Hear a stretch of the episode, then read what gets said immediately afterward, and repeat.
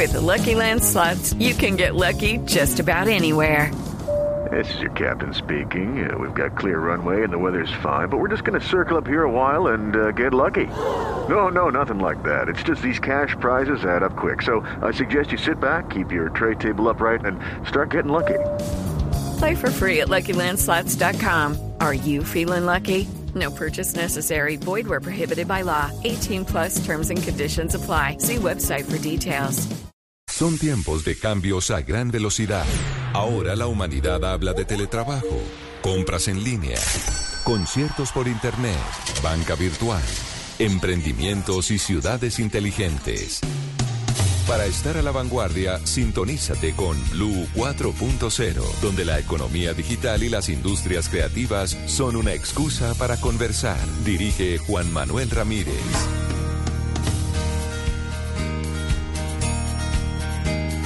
Son las 8 de la noche, 18 minutos. Tengan todos ustedes muy buenas noches. Bienvenidos a Blue 4.0. Es un gusto saludarlos en esta noche de martes, una noche en la que les quiero contar, mi querida Ana Milena Gutiérrez, mi querida Tata Solarte, que vamos a hablar de educación al comienzo de este programa. ¿Cómo la ven? Buenas noches. Importantísimo, Juan Manuel, y necesario. Muy buenas noches para usted, por supuesto, mis compañeros de la mesa y a todos los oyentes que se conectan a esta hora con nosotros. Oiga, maravilloso. Yo quiero que empecemos. Yo sé que ya es martes, pero todavía estamos empezando la semana y qué bueno aprender. Muchos están terminando la jornada y siempre hay momento para aprender. En estos tiempos no hay excusa y lo que está sucediendo es que el Ministerio de Educación acaba de sellar un acuerdo tremendo.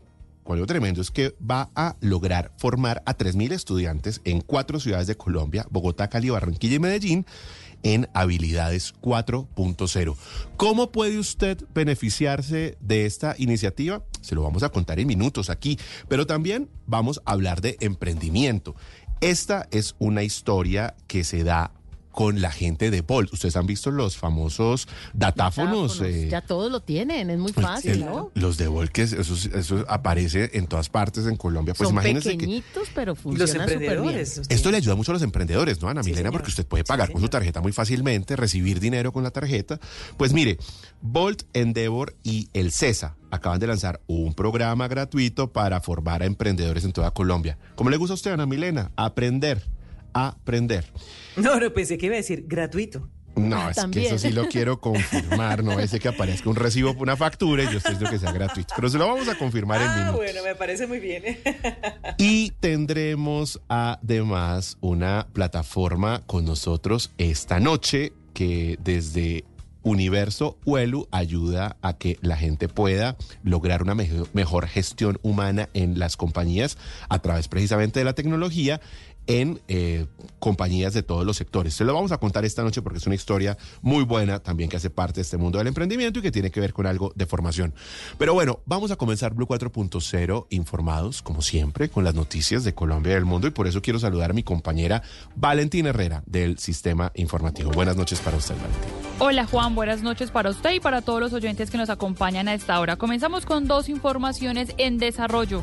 Por un lado, se acaba de confirmar la captura de el soldado responsable y señalado de haber asesinado a tres de sus compañeros en la madrugada de este martes en el departamento de Putumayo. Estamos hablando del soldado Alexander Orozco Zambrano, que recordemos estaba haciendo parte del batallón de selva número 94 cuando, de acuerdo con la información preliminar, atacó a varios de sus compañeros, entre ellos un oficial, un suboficial y otro soldado.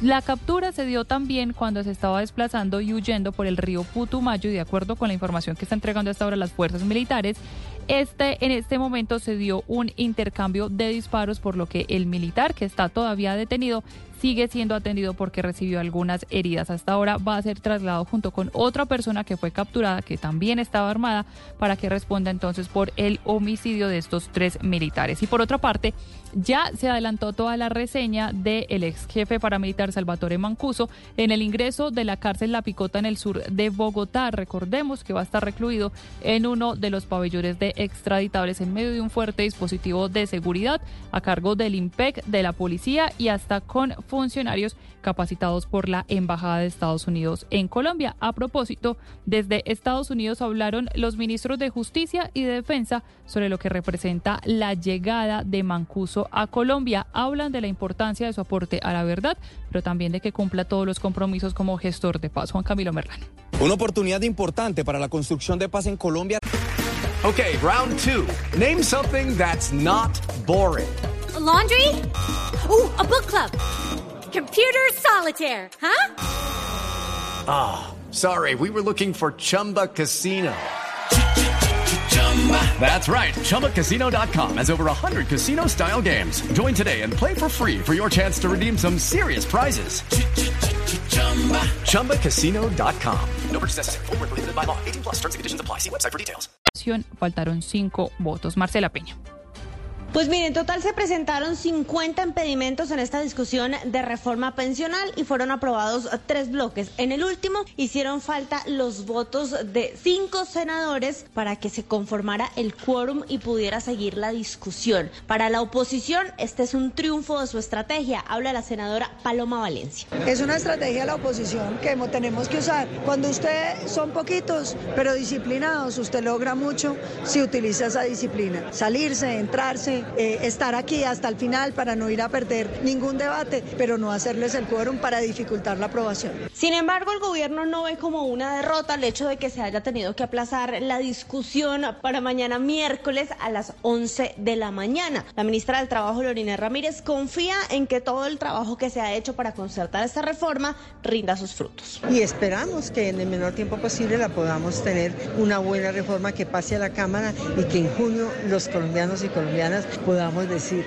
hay reforma pensional. Los puntos polémicos en discusión siguen siendo el umbral para cotizar a Colpensiones y a los fondos privados y la forma en que se van a administrar los recursos de cotizaciones que ahora va a recibir Colpensiones de todos los colombianos que coticen a pensión. Y vamos ahora a la Casa de Nariño porque allí acaba de hablar el gobernador de Cundinamarca, Jorge Rey, que estuvo reunido con el presidente Gustavo Petro y con el alcalde de Bogotá.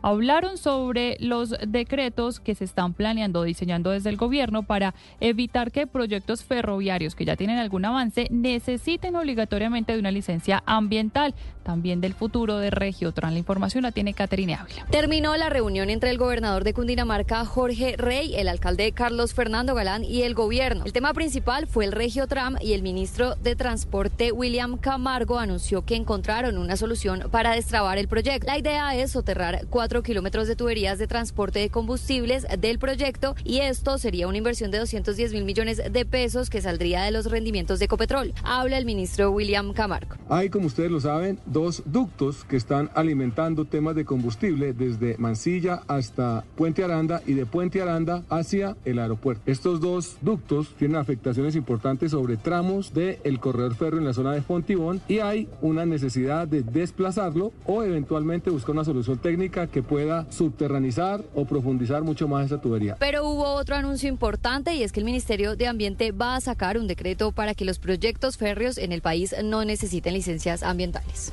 Y hablamos ahora de la denuncia que hacen los pacientes trasplantados asegurando que aumentaron las dificultades para acceder a diferentes procedimientos y medicamentos e incluso podrían afectar las eh, cirugías a las que ya fueron sometidos. Oscar Torres.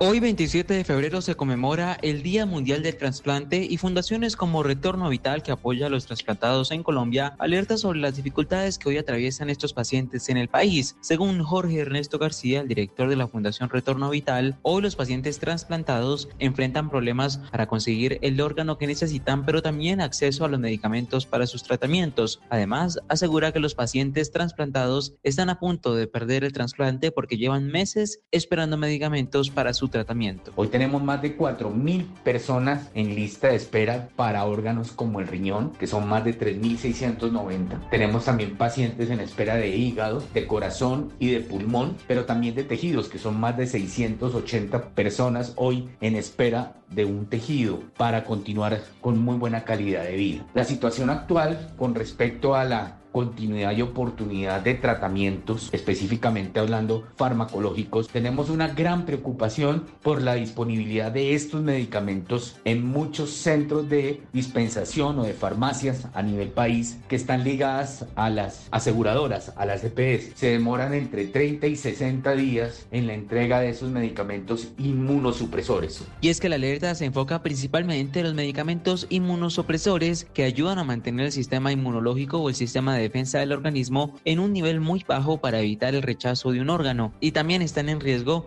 pacientes con enfermedades asociadas alrededor de fallas renales, hipertensión arterial, la diabetes y otras condiciones que hoy se ven deterioradas por la falta de medicamentos en el país. Y vamos con la información deportiva hablando del triunfo de la tenista Emiliana Arango en Estados Unidos, Juan David Rivera. Con pie derecho inició Emiliana Arango su participación en el WTA 250 de Austin en Estados Unidos. Emiliana, ubicada en el ranking de la WTA en el puesto 121, derrotó a la estadounidense Alicia Parks con parciales de 6-2 y 6-3 en un juego que duró una hora y 15 minutos. La tenista nacida en Medellín tuvo un muy buen partido donde quebró en cinco oportunidades el servicio de su rival y además ganó el 70% de los puntos con su primer servicio. Esta victoria es importante en la carrera de Emiliana y es que la tenista de 23 años consiguió su primera victoria en cuadros principales a nivel WTA. Emiliana ahora enfrentará a la china Yafan Wang, la número 69 del mundo, quien el día de ayer se impuso a la italiana Luciana Bronzetti con parciales de 7-6 y 6-4. La tenista de 23 años es la segunda colombiana que gana en esta edición del WTA 250 de Austin. En la noche del lunes, Camila Osorio también superó la primera ronda. Y como siempre, saludamos en este momento a María José Avellaneda para hablar de los temas que son tendencia en redes sociales. Valentina, buenas noches para usted y todos los oyentes. En tendencia se encuentra el ex paramilitar Salvatore Mancuso. Esto después de conocerse su llegada a Colombia. Muchas personas están comentando en la red social X que están en contra del regreso de este hombre. Otros han expresado que gracias a su llegada se va a tener la información de sus crímenes cometidos. Muchas víctimas están a la espera de que esto ocurra. Por otro lado, Ruth Gottsman, la profesora que donó mil millones de dólares para pagar la matrícula de los estudiantes de medicina de una facultad de Nueva York, está en tendencias pues muchas personas están publicando en X que felicitan y admiran a la docente. El video de la reacción de los estudiantes al recibir la noticia ha generado mensajes de felicidad en las redes sociales. Por último, la noticia más leída de hoy es la emergencia por la caída de una estructura del puente de la calle 100 con Suba. Esto ha generado disgusto por los bogotanos se sienten inseguros por las obras que se llevan a cabo y resaltan que falta supervisión por entes especiales que logren evitar este tipo de situaciones que afectan el bienestar de los ciudadanos. Gracias, María José. Todo el desarrollo de estas y otras noticias lo puede encontrar en blurradio.com. También nos leemos en arroba blurradioco. Saludamos de nuevo a Juan para más de Blue 4.0. Gracias, Juan. Gracias, Valentina, a usted por la información. Los leemos en el WhatsApp a esta hora de la noche en el 315-742-2555. Regresamos. Ya regresamos con Blue 4.0. ¿Qué, ¿Qué alimenta a mi mamá? Mi primera gran sonrisa, mis primeras palabritas, como crezco a toda prisa,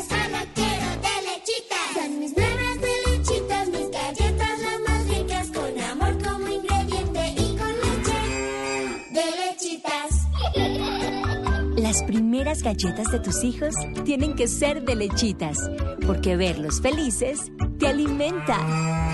Arthur's Cookies Factory. Esta noche en Bla Bla Blue. Esta noche, después de las 10 de la noche, estará para todos ustedes en vivo, en Bla Bla Blue, el influencer de viajes Camilo Duque. Y a las 11 se abre de nuevo una puerta al universo con nuestro astrónomo Germán Puerta. Así que ya lo saben, si prefieren terminar este martes con tranquilidad, buena música y eso sí, en medio de grandes conversaciones, los esperamos en vivo de 10 de la noche a 1 de la mañana aquí en Bla Bla Blue. Bla Bla Blue. Conversaciones para gente despierta. Escúchanos por Blue Radio y bluradio.com. La alternativa.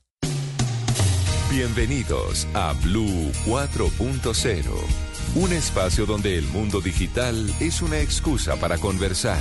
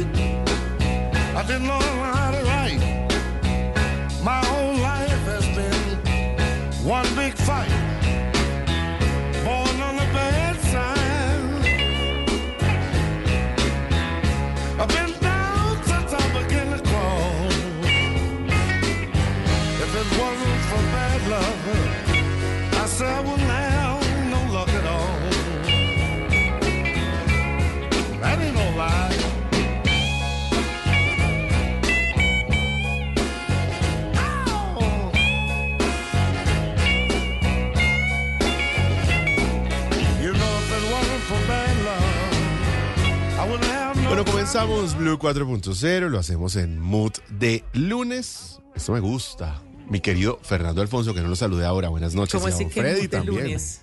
De, de lunes, dije lunes, de martes. Es que estoy leyendo aquí una cosa de ayer. Que está, no, pero además ya sé por qué les voy a decir lunes, porque es que ayer llegó la persona sobre la que voy a hablar en, en- en unos segundos. Hola Fernando y hola Freddy también. Juan Manuel, Ana Milena, Tata, muy buenas noches para ustedes. Me alegra que esto le guste a usted, Juan Manuel, en esta noche de martes. Esto suena muy blues, pero bueno, más adelante les voy a contar acerca de esta canción. Quiero pues saludar en estos momentos a Freddy. Buenas noches. Fernando, Juan Manuel, Tata, Ana Mile, buenas noches y buenas noches para todos los oyentes de Blue Radio que nos escuchan hasta ahora. Bueno, muy bien, pues les cuento que una de las eh, noticias del día, y por eso voy a hablar del lunes, es que desde ayer tiene agenda en Colombia la reina de Países Bajos. Está aquí eh, con una misión que llama mucho la atención para nuestro sector 4.0 y es que está muy relacionado con inclusión financiera, la necesidad de que los países crezcan en inclusión financiera. Usted, Fernando, le ha hecho seguimiento a la misión que está liderando ayer en la ciudad de Medellín, la reina de Países Bajos, y hoy aquí en la ciudad de Bogotá.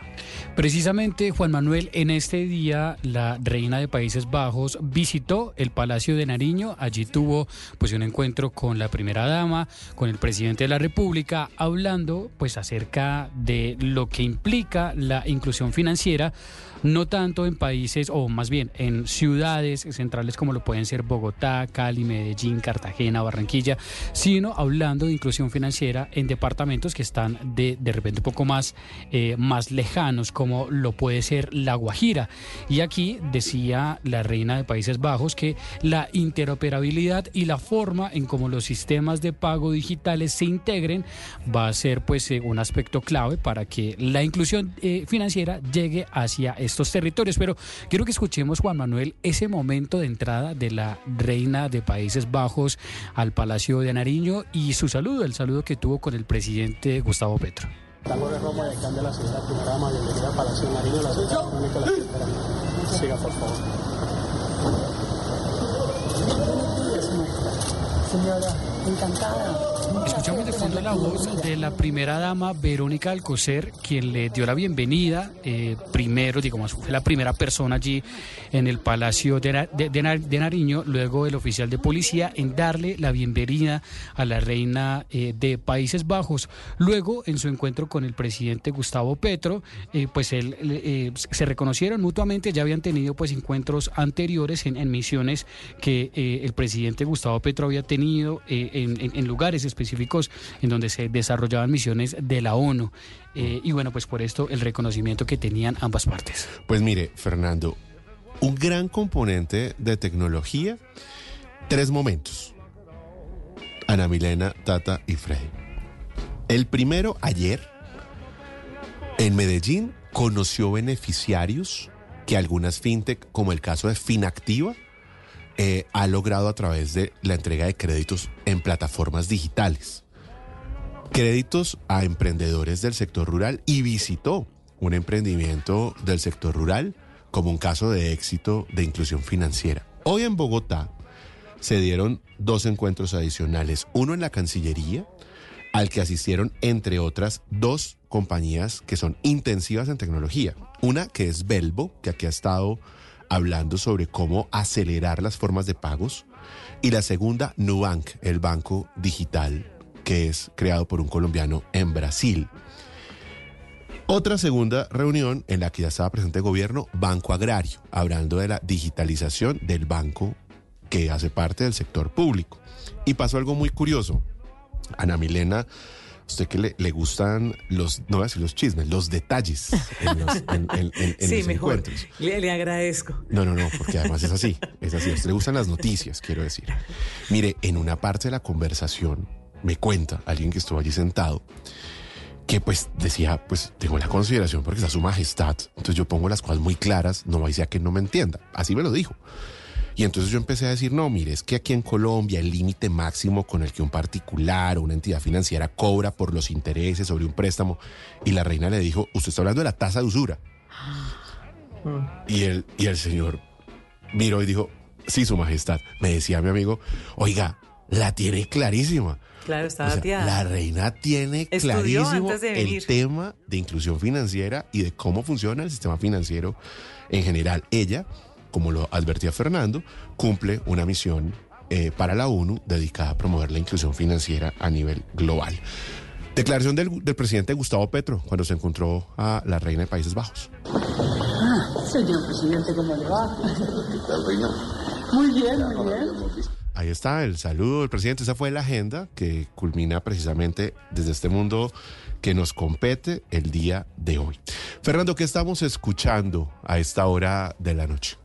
Estamos escuchando una canción icónica de blues. Esto sonaba en el año 1967 a nombre de la, eh, del artista, del cantautor Albert King, quien pues eh, compone esta canción titulada Born Under a Bad Sign, eh, lo que pues representaría, digamos, esta canción eh, una exponencia máxima de lo que sería el blues, ese, es- ese híbrido que muchos consideran la transición del jazz hacia sonidos más contemporáneos como el rock and roll. En todo caso, esto funciona muy bien y suena muy bien para esta noche de martes.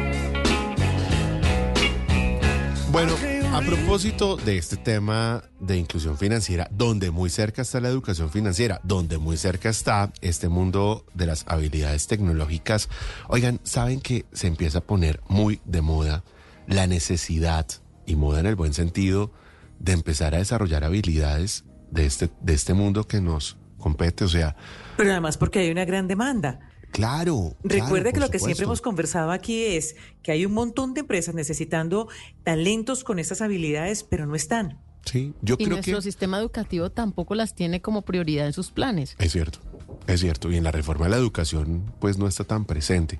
Yo creo que hay un, hay un sector que tiene una oportunidad de emplearse, pero también hay una gente que quiere aprender. Sí, y, sí, sí, Y evolucionar y, a- y de alguna manera actualizarse con lo que está pasando en estos tiempos. Lo bueno, y a donde les quiero lle- llevar, es que cada vez hay más iniciativas para usted aprender sobre todo este mundo tecnológico que puede parecer lejano. Hay gente que le dice a uno, ¿y eso por qué se llama Blue 4.0? Y uno, y no. Entonces hay gente que dice, es 4.0 porque es internet de 4G. O, por qué? Y ahí es donde yo he hecho mi cuento de que 4.0 pues tiene que ver con la cuarta revolución industrial, ¿no? que es un poco la que estamos incursionando en estos tiempos. Freddy, ¿por qué no le preguntamos a la gente? ¿Por qué no le preguntamos a nuestros oyentes sobre la importancia de las habilidades tecnológicas en estos tiempos? Pues Juan Manuel, ya está en nuestra cuenta de X y en nuestro canal de WhatsApp Blue Radio la pregunta para que nuestros oyentes participen y es ¿qué papel cree que juegan las habilidades tecnológicas en el éxito profesional de una persona? Son oportunidades para generar ingresos, es una opción, es entretenimiento para pasar el tiempo, es un riesgo de desinformación y polarización o también es mayor competitividad en el mercado laboral. Ahí está, ¿cómo puede votar la gente? En nuestra cuenta de X, ahí encuentran la encuesta. eh, deslizan de nuestras últimas publicaciones, y ahí lo encuentran ni en nuestro canal de WhatsApp, en su celular, ya sea iOS o Android, deslizan a novedades, luego canales, ahí encuentran Blue Radio y es la última, el último mensaje que hemos enviado. Bueno, muy bien, muy bien. Ahí tenemos eh, de alguna manera una opinión, una medición de la opinión de la gente frente a las habilidades 4.0. Ya lo desarrollaremos, pero por lo pronto yo les quiero contar que hoy el Ministerio de Educación cerró una alianza con uno de los grandes jugadores tecnológicos del mundo, Amazon Web Services, que suena a la plataforma de comercio electrónico, sí, es del mismo grupo, pero es del otro lado, el que almacena información, el aliado para la transformación digital, que hay que decir de paso, es uno de los grandes eh, servidores del mundo. Ahí están grandes como Bancolombia, como Nubank, para hablar de empresas colombianas o que tienen ascendencia colombiana. Este acuerdo que se sella entre Amazon y el Ministerio de Educación busca lo que estamos hablando y es desarrollar habilidades tecnológicas en jóvenes de cuatro ciudades. Y por eso le quiero dar la bienvenida a nuestra invitada que justamente nos va a ayudar a entender quiénes se pueden beneficiar, de qué manera. Ella es Liliana Huaca, quien es la jefe de innovación educativa con uso de nuevas tecnologías del Ministerio de Educación. Liliana, bienvenida a Blue 4.0. Buenas noches. Muchas gracias por la invitación. Buenas noches. A usted por acompañarnos, Liliana. Bueno, ¿en qué consiste esta alianza? ¿Qué puede aprender la gente? Bueno, esta es una alianza muy importante que ha liderado nuestra ministra, la doctora Aurora Vergara Figueroa, con efectivamente, como usted lo menciona, una de las grandes empresas multinacionales, es uno de los grandes proveedores de servicios en la nube en el mundo. Ellos tienen toda una política para garantizar mayor inclusión de jóvenes y de adultos en todos los temas de tecnología. ¿Por qué? Yo le quiero contar unos datos importantes y por qué para el ministerio esto es una línea de política educativa muy importante y que por supuesto va a entrar dentro de la nueva ley general de educación superior, que es la famosa reforma a la ley 30. Eh, eh, según un estudio de talento TI de competitividad en STEM para América Latina, el 48% de las vacantes no pueden ser cubiertas por los empresarios por falta de talento. Hay muchas explicaciones para esto. La primera tiene que ver con que la educación va un poco más despacio que la velocidad de las transformaciones tecnológicas.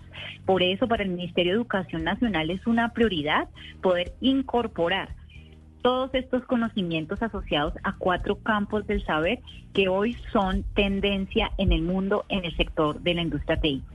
El primero de ellos son los temas de inteligencia artificial, los temas de big data, los temas de manejo, administración de bases de datos y por supuesto los temas de ciberseguridad, no solamente en la industria TI, sino en todos los sectores empresariales. Esto está pensado para gente que tenga qué tanta experticia en este mundo. Eh, digamos, usted tiene que ser un ingeniero o tiene que ser alguien que sea muy experto o esto es para jóvenes estudiantes. Claro.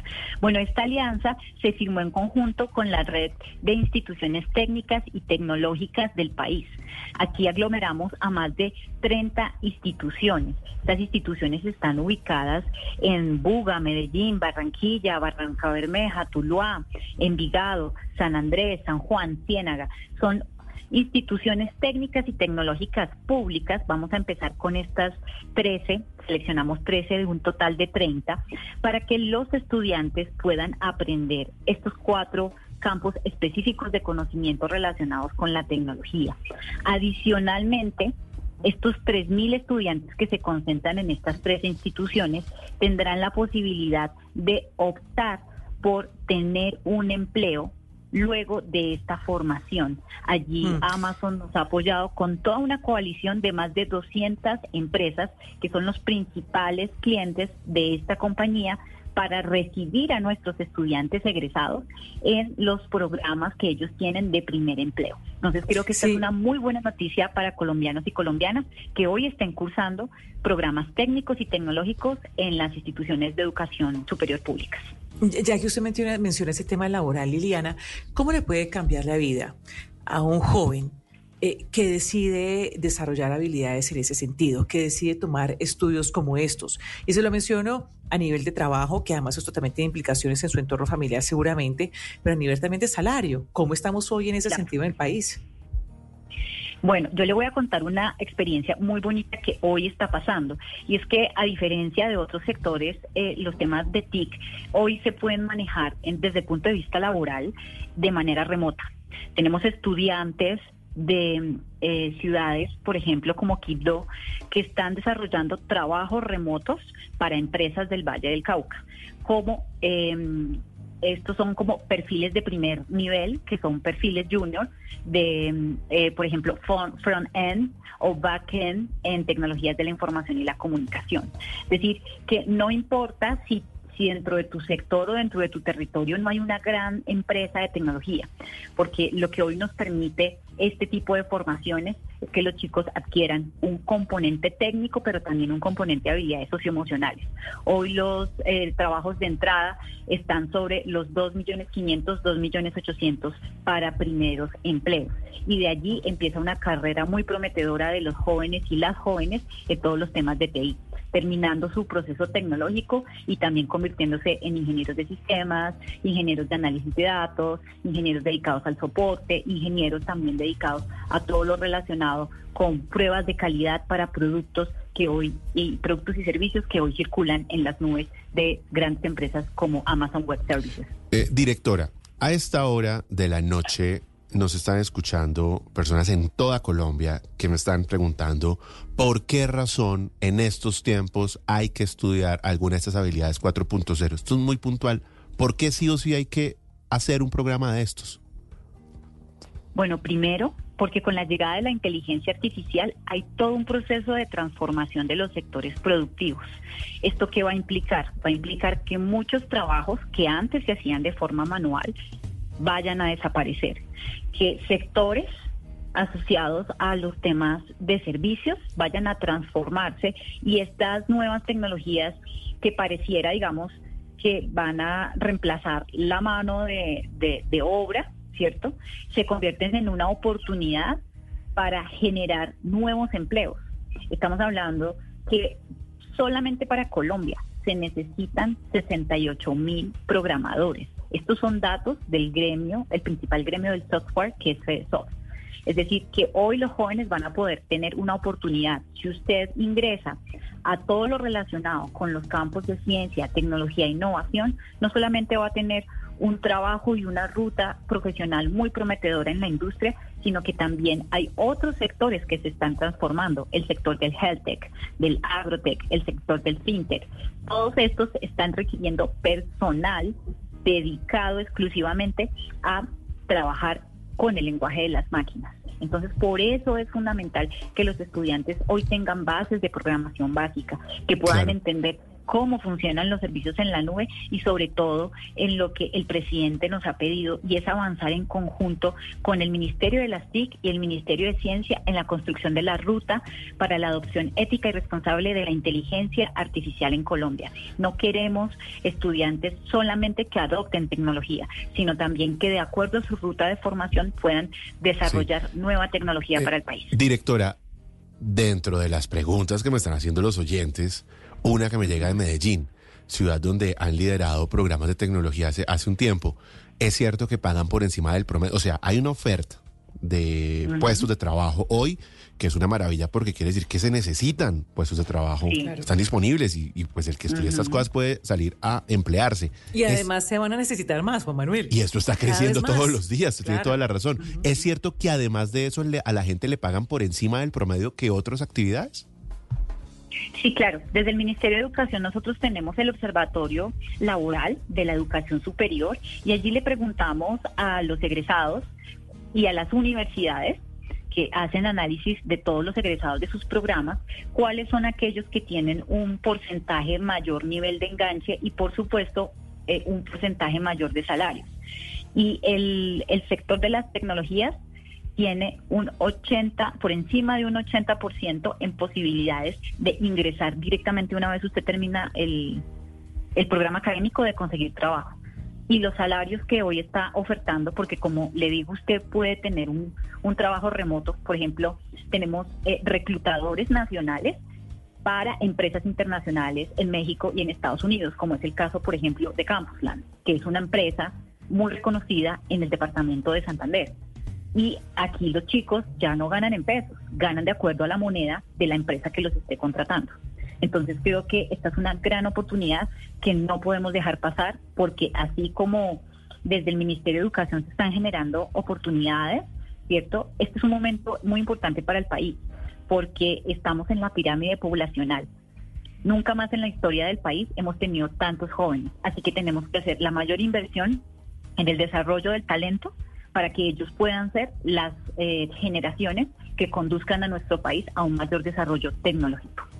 Directora Liliana, estamos entendiendo que estos programas son desarrollados a la medida porque son basados en esta información que ustedes tienen de las empresas y las habilidades que se están requiriendo en estos campos tecnológicos. ¿Por qué no mencionamos algunas de esas habilidades, esas competencias que ustedes han detectado con la información que tienen, que se están aplicando a sus puestos de trabajo como para que nuestros oyentes digan, bueno, ¿será que yo seré bueno para eso? ¿Será que sí tengo estas habilidades? ¿Cuáles son las que ustedes han encontrado que más están en este momento requiriendo las empresas en Colombia? Bueno, de acuerdo a un estudio que realizó Amazon, las habilidades, las- los cuatro sectores, como les decía, los campos de conocimiento que hoy más están requiriendo tienen que ver con el manejo de bases de datos, con temas de ciberseguridad, con temas de servicios en la nube, ¿cierto? De servicios cloud, y hay más de 200 servicios en una sola nube. ¿Sí? Entonces, creo que esto es muy importante porque además de los conocimientos técnicos, que pareciera que es lo más importante, hay otro componente que es fundamental y que con esta alianza también vamos a desarrollar, y es lo, las famosas soft skills, que nosotros no les queremos llamar más así, sino power skills, y se refieren a todas las habilidades socioemocionales. Podemos tener ingenieros con un conocimiento tecnológico muy avanzado, pero si no pueden manejar la presión de entregar un producto, si no pueden trabajar en equipo, si no pueden tener pensamiento crítico, capacidad de resolución de problemas, no van a poder tener un desarrollo de una carrera exitosa en el campo. Por eso cuando hablamos de la importancia del OTI, no solamente hablamos de lo técnico, del conocimiento también de un segundo idioma, que esto es fundamental, porque hoy la mayoría de los servicios de las nubes, no solamente de Amazon, de Microsoft, de Google, que son los grandes, todo se está manejando en una segunda lengua, es decir, en inglés. Y esto es como una habilidad que es mandatoria. Pero es mucho también más importante tener estas habilidades socioemocionales muy bien desarrolladas y por eso este programa es, eh, digamos, de tan alto nivel, porque no solamente estamos pensando en el conocimiento específico que debe actualizar la universidad, sino también en todas esas habilidades socioemocionales y habilidades STEM que los estudiantes deben tener de forma sistémica para poder desempeñar con éxito cualquier tipo de rol que hoy esté ofreciendo las empresas de tecnología. Usted nos mencionaba, Liliana, que este programa eh, va a funcionar en Bogotá, Cali, Barranquilla y Medellín. ¿Qué tipo de personas pueden participar? ¿De qué edades? Son estudiantes que estén terminando sus programas técnicos, profesionales y tecnológicos en las instituciones técnicas y tecnológicas públicas del país. Nosotros vamos a iniciar con un grupo de 13, entre ellas se encuentra la ITA, la TDA, Unipaz, U Digital en Medellín, Infotep Ciénaga, Infotep San Andrés, Infotep Guajira, la ETIC también en Bogotá, la Débora Arango en Envigado. Esperamos llegar a las 30 del total, digamos, de las instituciones técnicas y tecnológicas que conforman la red y en una segunda versión queremos avanzar también con instituciones de educación superior que tienen una cobertura nacional. Este es el inicio de una gran alianza que va hasta 2026. En este momento, la gente que quiera eh, tener la oportunidad de formarse, que de repente quieren en esta convocatoria o en las que siguen, ¿qué, qué deben hacer? Recordémoslo, por favor, directora, Ten- porque tengo lluvia de mensajes de gente interesada que dice, yo quiero que mi hijo estudie, esta- ¿cuánto vale? Y si alguien me cobra, y si hay intermediarios. Claro. Entonces, bueno, primero decirle que no hay intermediarios. En este momento el ministerio está trabajando muy fuertemente en la divulgación de la política de gratuidad educativa, que la hemos llamado Puedo estudiar. Con Puedo estudiar, cualquier joven que tenga acceso a una institución de educación superior o una institución de educación técnica y tecnológica del país de carácter público puede tener un subsidio de la matrícula y de todo de toda su carrera, tanto del nivel técnico, tecnológico o universitario. Una vez ingrese a este proceso, a este proceso a través de esta política de gratuidad, será entonces beneficiario automáticamente de la alianza que tenemos con Amazon Web Services. Si hay personas que de pronto no estén todavía estudiando, el gobierno hoy también desde el Ministerio de Educación Nacional, ¿cierto? Viene desarrollando una estrategia muy valiosa que, digamos, la sigla es PETIES, pero básicamente es una estrategia que agarra a los chicos que salen de los colegios y los prepara para ingresar inmediatamente. Es una estrategia de tránsito inmediato de la educación media a la superior en cualquiera de las instituciones, tanto del nivel técnico como del nivel universitario que se encuentran alrededor del país. Hoy tenemos más de 65 universidades y tenemos más de 30 instituciones técnicas y tecnológicas que están abiertas para que los chicos vayan, se inscriban y hagan parte de toda esta política de garantía del derecho a la educación que está impulsando este gobierno. Una vez usted esté ahí, ya está cobijado automáticamente por la alianza de Amazon Web Services y el Ministerio de Educación Nacional. Nosotros estamos trabajando directamente con los rectores y con los decanos de las facultades principalmente de las facultades de ingenierías de sistemas y asociadas y a través de eh, el ejercicio y el trabajo que hacemos con los docentes y los rectores allí entran los estudiantes Hay otra pregunta muy frecuente, directora, escúchame que la interrumpa, pero usted entenderá que aquí nos escuchan en toda Colombia. Y pues me están diciendo, ¿y por qué en cuatro ciudades? Bogotá, Cali, Barranquilla y Medellín. ¿Y qué pasa con Cúcuta? ¿Qué pasa con Cartagena? ¿Qué pasa con Ibagué, con Neiva, donde estamos escuchándolo a esta hora y donde hay cientos de jóvenes que quieren y sueñan con ser desarrolladores de software? ¿Qué decir de esa- a esa otra Colombia? Bueno, nosotros estamos no solamente con AWS, estamos con otros aliados también en territorio. Pero para responderle específicamente sobre esas ciudades, efectivamente en el caso de, mm, por ejemplo, de, de qué ciudad me decía, de Barranca Bermeja, de Cúcuta. Pues mira, aquí no, aquí le leo. Mira, aquí tengo Cúcuta, tengo Ibagué, muy importante, está Neiva, Cartagena. Ah, mira, aquí me acaba de llegar eh, Villavicencio también, ¿no? Aquí la lista es, la- es que uno se pone a quedar el WhatsApp 315-742-2555, entonces empieza a aparecer la gente. Me estás escribiendo de Qué gran diferentes lugares. Fusagasugá, me dicen que sí también pueden ser ciudades intermedias. Bueno, le cuento que este programa está ligado a las instituciones. Es decir, por ejemplo, para el caso de Santander, se me ocurre, ahí tenemos las unidades tecnológicas de Santander, que es una TIT que va a ser beneficiaria del programa. ¿sí? Para el caso, por ejemplo, de Cartagena, ya la Universidad de Cartagena es beneficiaria del programa y allí ya dispusimos más de 650 cupos exclusivos para estudiantes de la Universidad de Cartagena para que se formen en habilidades de programación en la nube. Eh, esa oferta está abierta y los estudiantes pueden consultar con su decano de la facultad, que él tiene toda la información y se pueden inscribir directamente con él. ¿sí? Eh, para el caso, por ejemplo, de otras ciudades que no hemos nombrado, eh, ya nombramos Buga, Medellín, Barranquilla, Barranca, Bermeja, Tuluá, Envigado, Bogotá, San Andrés Islas, San Juan, Ciénaga y en todas en todo el territorio nacional nosotros tenemos universidades. Entonces a esas universidades también vamos a llegar, solo que debemos hacerlo de manera escalonada. Primero vamos a avanzar con las técnicas y tecnológicas y luego lo vamos a hacer con las instituciones de educación superior.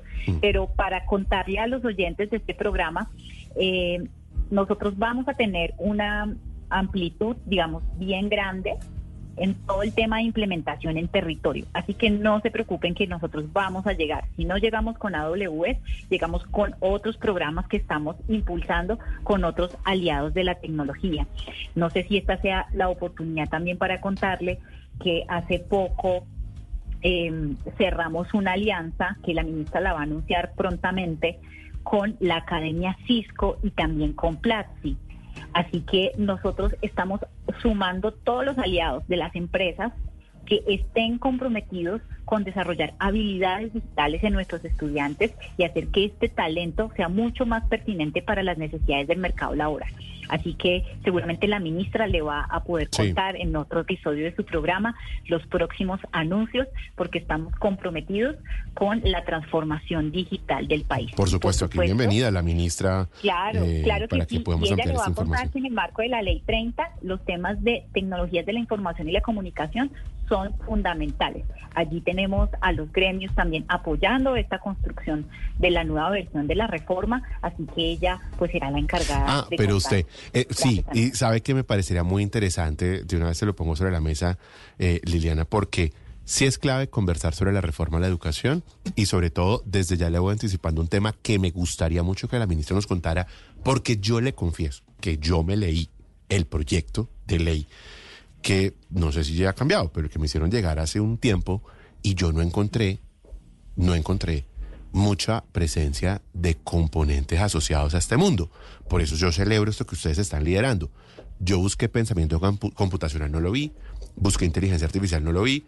Busqué tres o cuatro, digamos, eh, palabras asociadas a esto, pero quiero saber si de pronto está inmerso de otra manera. Será otra conversación, pero, pero se la anticipo, Tata. Liliana, a mí me asalta una duda y, y le quiero preguntar ya para finalizar, ¿este curso esta forma educativa es, es presencial o es virtual? Porque pues me parece un poquito contradictorio reducir las ciudades, como habíamos mencionado, Cali, Barranquilla, Medellín y Bogotá, ya, ya usted nos ha dado la explicación que poco a poco vamos a llegar al resto, pero pues también eh, ahora a partir de la tecnología, pues la virtualidad cobra mayor fuerza, mayor presencia también en cuanto a que llegamos a todos los niveles y a todos los sectores y es más fácil pues acceder a estos métodos educativos. ¿Por qué se implica o no la forma en la que ustedes están haciendo estos programas en que sea presencial o virtual? Porque al ser virtual pues llegaríamos a más gente, ahí no habría, no habría tanto límite de, de ciudades para empezar.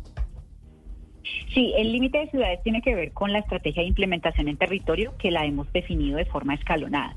Pero efectivamente, a través, por ejemplo, de la plataforma que estamos poniendo a disposición en esta alianza, que es la plataforma AWS Academy, los estudiantes van a poder tener acceso gratuito a expertos, mentorías, laboratorios, eh, todos los contenidos que están allí, digamos, explícitos sobre los temas más importantes que van a trabajar con sus docentes en términos de la formación a través de este mapa de habilidades y todos son virtuales. Es más, Amazon también nos está entregando, Amazon Web Services nos está entregando también descuentos para poder adquirir eh, las certificaciones de la industria de la tecnología, las cuales hoy tienen la validez de un título, porque ustedes saben que en el mundo de la tecnología, por ejemplo, eh, el creador de Facebook, como para poner solamente un ejemplo, no termina la universidad y desarrolla toda una plataforma de redes sociales que hoy es una de las más importantes del mundo. Ujú. Con esto no quiero decir que la educación formal no sea importante. Nosotros creemos en el desarrollo integral de los estudiantes,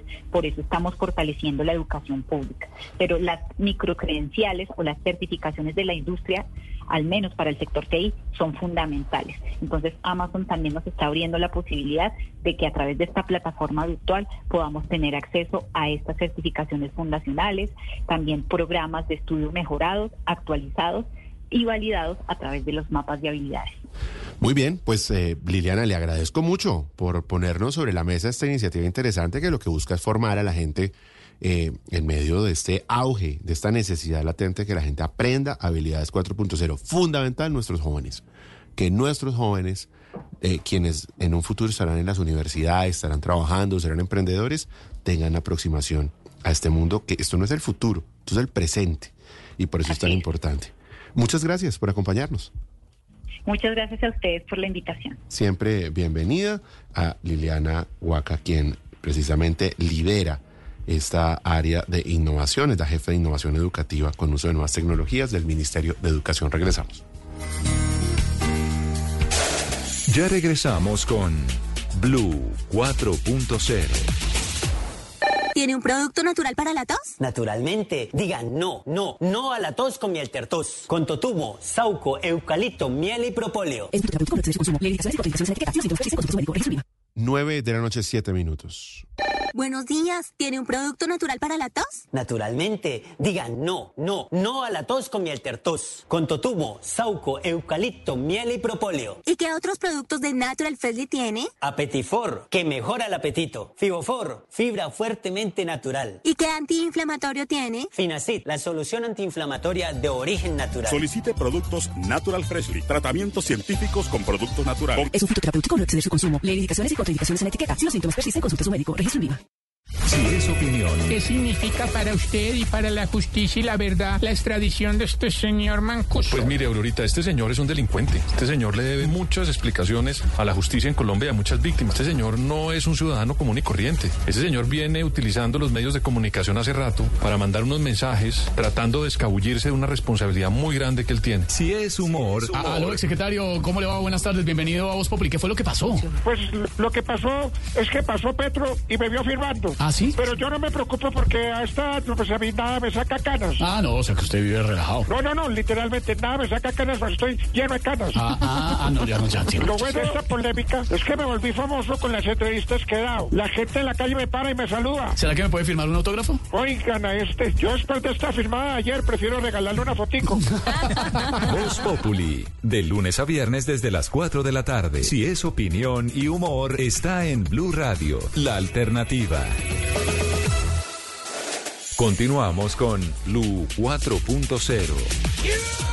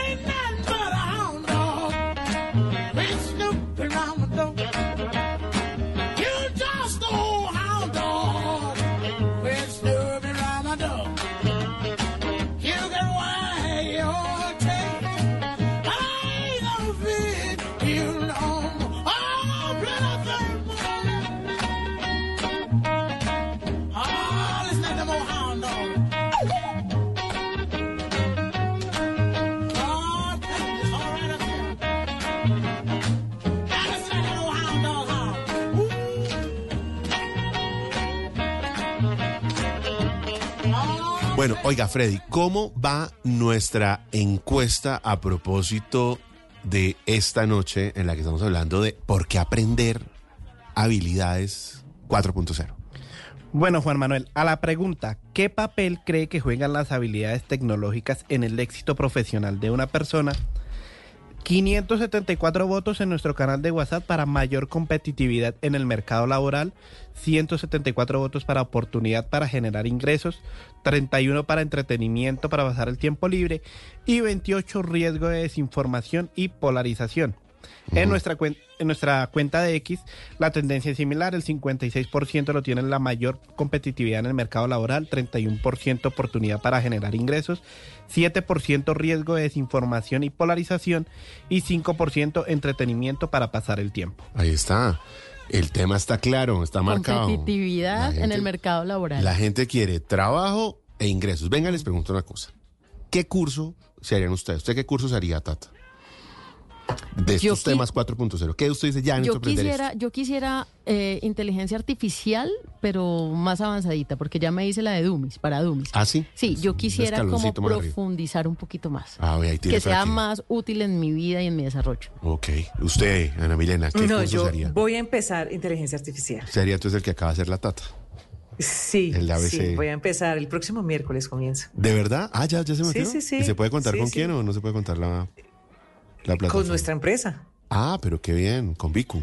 Muy bien, excelente, qué buena, qué buena opción. Freddy, ¿usted qué se estudiaría?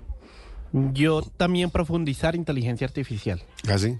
Sí, porque estoy como Tata, ya sé algo, lo, lo- lo básico, pero creo que para la profesión sirve profundizar bastante el tema de inteligencia artificial, más aunque ya la tenemos o que ya la utilizamos acá. Y sobre todo organizar la información, ¿sabe? Porque uno encuentra mucha información, pero hay que ordenarla, porque nos vamos a enloquecer también con tanta información.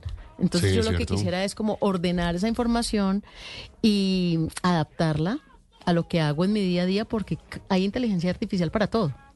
Entonces, como aprender, por ejemplo, en salud, bienestar, hay una inteligencia artificial que me funciona. En habilidades emocionales hay otra inteligencia fi- artificial. En el tema de la crianza y pautas de crianza y de crianza responsable, hay inteligencia artificial. Entonces, por ese lado, como que me gustaría profundizar. A ver, Fernando, ¿usted qué curso se haría en habilidades 4.0? Tengo varios vistos y ¿Ah, con sí, sí, sí, por, por, por diferentes razones, pero yo creo que también me inclinaría por uno de inteligencia artificial generativa. De hecho, quiero contarles, por si no lo sabían, que el Ministerio de las TIC lanzó recientemente un curso que está eh, comprendido por cuatro módulos enfocado en inteligencia artificial generativa y muy eh, aterrizado, digamos, a las necesidades que, que tendría Colombia en inteligencia artificial eh, en materia empresarial. Yo empezaría con, con ese, después iría con algo de, tra- de transformación digital y por último dejaría algo de gobierno electrónica. Me Ah, llama la atención. Sí, a mí también, sabe que ese tema de transformación digital es importantísimo y a nivel empresarial cada vez más. Uy, sí, lo que pasa es, que yo sí no veo eso. necesario. Yo no veo eso en un curso, porque es que eso es, eso es como el emprendimiento, eso es como tan grande, como eso es una sombrilla tan grandota que. Pero Y se pues acuerda que aquí cambia todo el tiempo. programa? Sí, claro. Aquí estuvimos hablando que ya eh, el 55% de las empresas tienen dentro de su plan el tema de transformación digital, pero solamente bajísimo. el 5 ya están implementándolo. Sí, exacto, se queda como en un compes allá, como en el papel. Sí. ¿Se acuerda que nosotros hicimos un panel sobre ese tema y era un poco miedoso cómo las empresas entienden, Juan Manuel, que tienen que hacer y que tienen que aplicar en transformación digital, pero muy pocas realmente lo están implementando. Mm. Y algunas de ellas que creen que además es, absoluta costo- es absolutamente costoso y otras que efectivamente aseguran que lo es. Y viene el Entonces dicho, todavía hay Anita. mucho por... Señora. Viene, viene el dicho de que las cosas se parecen a su dueño o son igualitas a su dueño y también de eso depende, ¿no? Esa transformación, porque hay personas, sobre todo en la parte gerencial, muy resistentes a los cambios. Es que hay que reconocer que sí demanda una inversión. Usted, cuando usted entra a automatizar procesos, entonces empieza en, en el mundo de las licencias. Entonces empieza a comprar la licencia para el tema contable, después empieza a comprar la licencia para el Y tema todo de eso lo ven como gasto.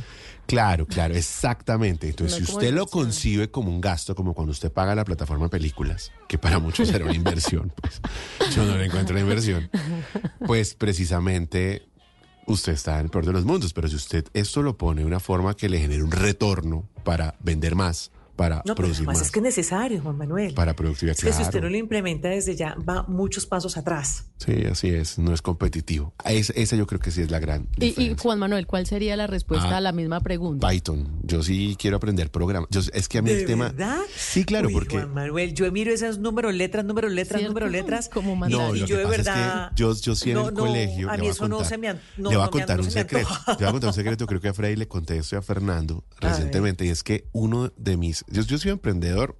De verdad, esto ni siquiera es emprendedor, rebuscador se llama, ¿saben? Y en el colegio, mi primer negocio, porque yo no entiendo por qué en Colombia la palabra negocio está mal vista, me parece lindo el tema de hacer negocios.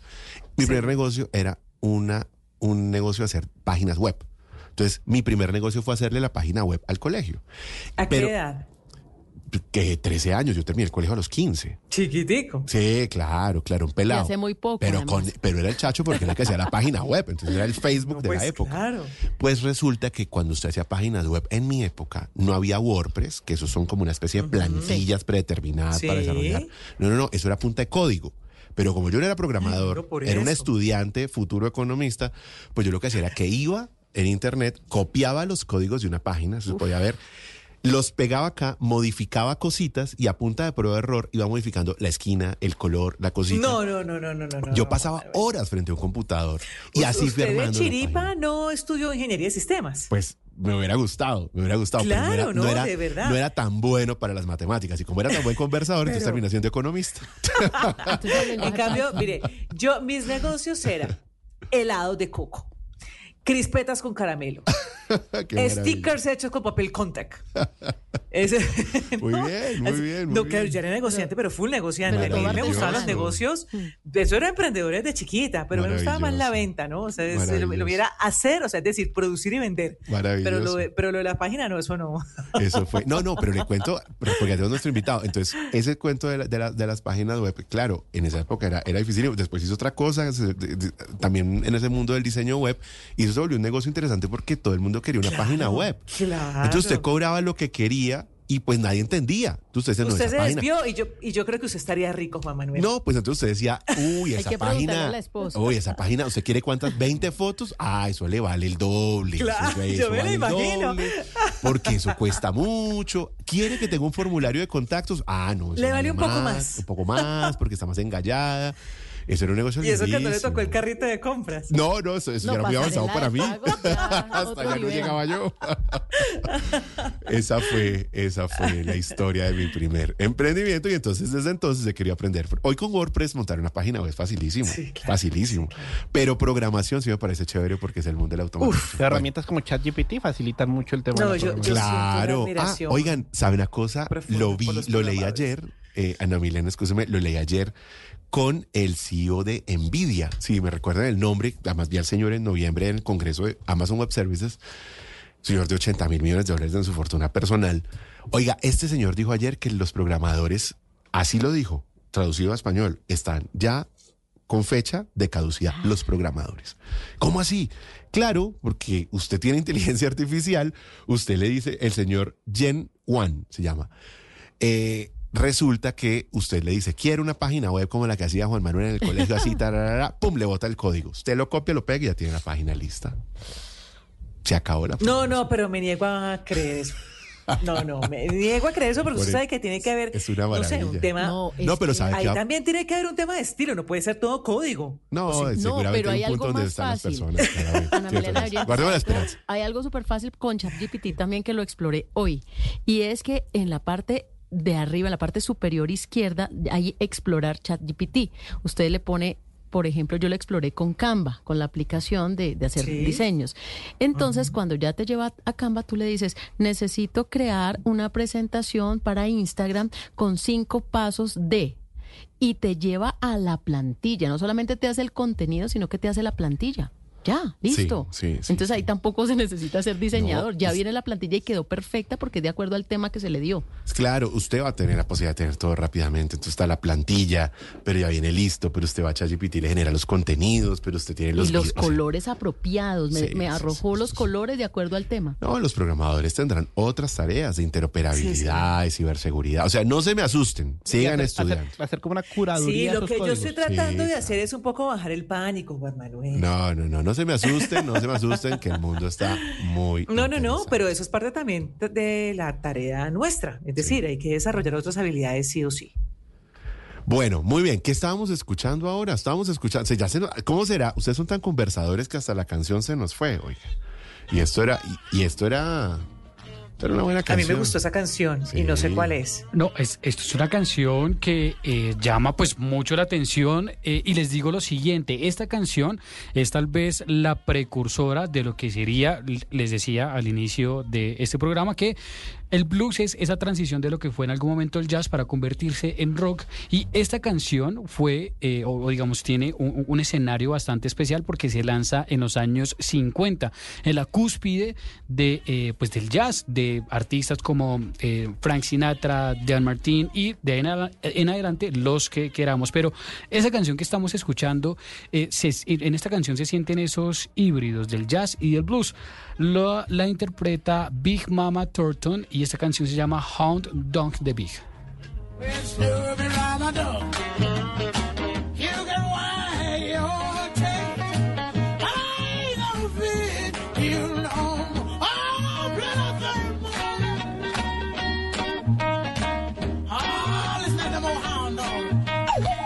Oigan, cosas buenas que estén pasando por estos días es el Congreso Mundial de Barcelona. Oiga, hace un año andábamos por allá, ¿no?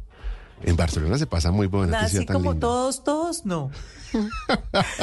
Yo hablo, yo hablo porque yo sé que ustedes estaban felices de que estuvieran Sí, bien representadas claro, allá claro, en claro. Barcelona. Sí. No, se pasó muy mal, se pasó muy mal. Me imagino. Sí, Sí, no, me se come feo. Como, se como come en Las. Vegas. Como... No, se come feo, no hay nada que hacer. Uno pues llega a las 5 de la tarde, se encierra en la casa. Hoy hablé con una emprendedora que me dijo, ay, no, a mí me entrevistó Juan Manuel cuando estaba en Las Vegas. Y yo, "Hmm, sí, claro. Claro, cuando él estaba en Las Ay, Vegas. no. Juan Manuel, vamos a rotar esos viajes. por favor, por favor. sí, usted- se, va, se va usted a Las Vegas a contar buenas noticias desde... O Barcelona, Desde o Madrid, o yo, yo voy, yo voy. Oiga, le Yo quiero- también lo represento bien. No, no, eso no lo dudo, eso no lo dudo. A usted se le gusta la buena vida, mi querida Ana. Oiga, no, va muy bien este congreso. Es muy interesante porque, a ver, se supone que hay dos grandes congresos de tecnología en el mundo. El de Las Vegas, que se hacía en la primera semana de enero y lo movieron para la segunda, el CES. Y este, que es el que se hace en Barcelona, también se hace en la penúltima semana de febrero o en la última. Pero la diferencia es que el primero es muy consumo y el segundo es muy regulación. Para muchos el segundo es muy aburrido, para otros, como nosotros, como yo, pues prefiero el segundo que el primero. El cuento es que Bueno, vaya usted a ese. se están pareciendo. Y nos manda a nosotros a Las Vegas. Pero sabe que está muy frío Las Vegas, Ana Milena. Es que es por la época. Una cosa se hace, o sea, allá Sí. quien no Eso yo lo calienta? soluciono. Sí, sí, prendo una maquinita. Oiga, pero lo que les quiero decir es que cada vez se parecen más estos congresos, porque es que antes el, el dispositivo electrónico y electrodoméstico era allá como un ser inerte. Y entonces en el otro lado era el pensamiento, la inteligencia artificial, ¿no? Esa cosa hoy está eh, haciendo una convergencia muy particular. Porque aquí en este lado en Barcelona, donde se habla de ese, esa, esa toma de decisiones, ese, ese cerebro que tienen los robots, pues resulta que es el que está alimentando los dispositivos del otro lado, mejor dicho. En enero cobraron vida los dispositivos electrónicos gracias a la inteligencia artificial y ahora por estos días se está hablando de para dónde va el mundo. Ese es el tema central, Fernando, de este World Mobile Congress que hoy llega a su segundo día en la ciudad de Barcelona y que está dedicado a analizar cómo las máquinas están reemplazando en algunos escenarios a las personas para Hey guys, it is Ryan. I'm not sure if you know this about me, but I'm a bit of a fun fanatic when I can. I like to work, but I like fun too. It's a thing. And now the truth is out there. I can tell you about my favorite place to have fun. Chumba Casino. They have hundreds of social casino style games to choose from with new games released each week. You can play for free anytime, anywhere. And each day brings a new chance to collect daily bonuses. So join me in the fun. Sign up now at chumbacasino.com. No purchase necessary. VGW Group. Void were prohibited by law. See terms and conditions. 18 plus. la vida un poco más fácil. Juan Manuel, la inteligencia artificial, tema central de esta versión de, eh, pues, del Mobile World Congress que se lleva a cabo allí en Barcelona. Quiero mencionar a dos de los actores eh, que tal vez son los más importantes y relevantes en cuanto a inteligencia artif- artificial se refiere. Uno de ellos es el delegado de inteligencia artificial para DeepMind. Recordemos que eh, Google tiene su división independiente de DeepMind y precisamente el delegado de esta división es Demis Hassabis, quien es eh, pues cofundador entre otras de esta misma división de Google. Él dice que estamos apenas en eh, pues en la entrada y esto que hemos visto como pues eh, la- las inteligencias artificiales como ChatGPT, como Gemini, como Canva IA, entre tantas otras, es apenas como la punta del iceberg de todo lo que se viene en los años siguientes. Por otro lado, eh, otra persona influyente en este mundo de la inteligencia artificial, Brad Smith, quien es el presidente de Microsoft eh, y también uno de los principales accionistas de la compañía OpenAI, propietaria de ChatGPT, pues asegura que la forma en cómo la inteligencia artificial va a penetrar en la vida de las personas, en las empresas, va a cambiar incluso la percepción del mundo empresarial, que las empresas no solo tendrán que preocuparse por hacer una transformación digital, sino en pensarse cómo la inteligencia artificial podrá hacer mucho más efectivos los procesos eh, pues que tienen inmersamente y pues en estos momentos eh, operando. Sí, pues mire, la gran conclusión eh, de esto es que, Tata, usted anticipado todo el mundo se está montando en inteligencia artificial. Y los países que logren dominar esa tecnología son los países que van a acelerar su crecimiento. China está arriba compitiendo con Estados Unidos, Europa desde la regulación tratando de, desde el consumo de, de hacer parte de esto y América Latina pues ahí va.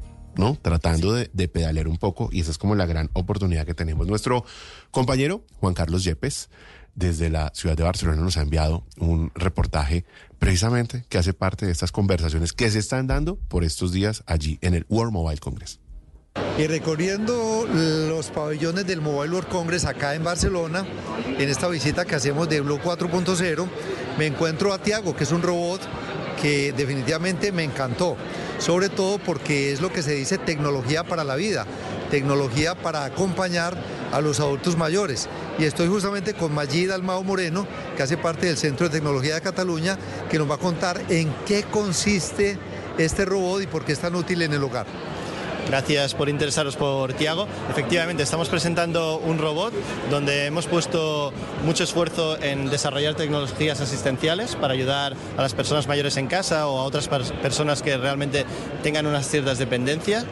Eh, entonces el robot principalmente está pensado para monitorizar la salud de, las personas y entonces recomendar aquellas actuaciones que son precisas para mejorar su calidad de vida. Como por ejemplo eh, recomendarle eh, eh, pautas de nutrición saludable o por ejemplo hacer juegos cognitivos o tomar cuestionarios médicos para luego coger más datos y en- entonces personalizar aún mejor las actuaciones.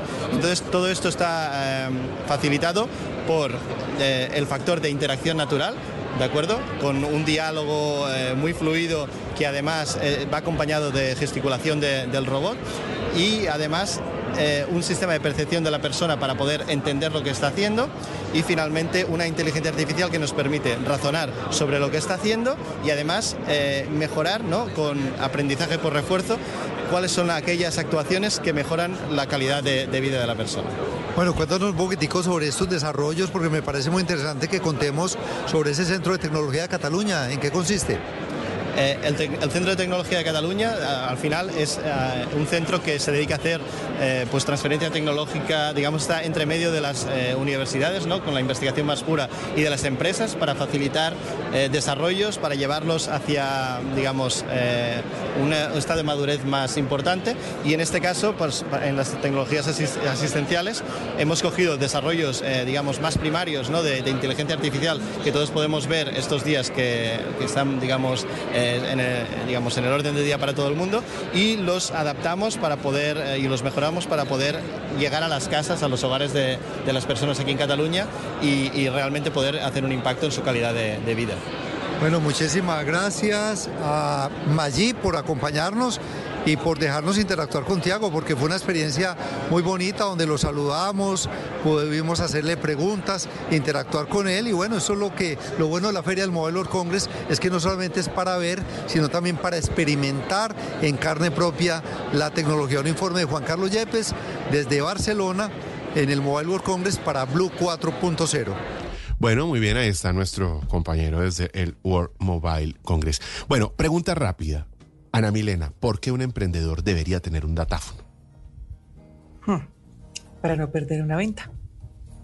Para ofrecer otros canales.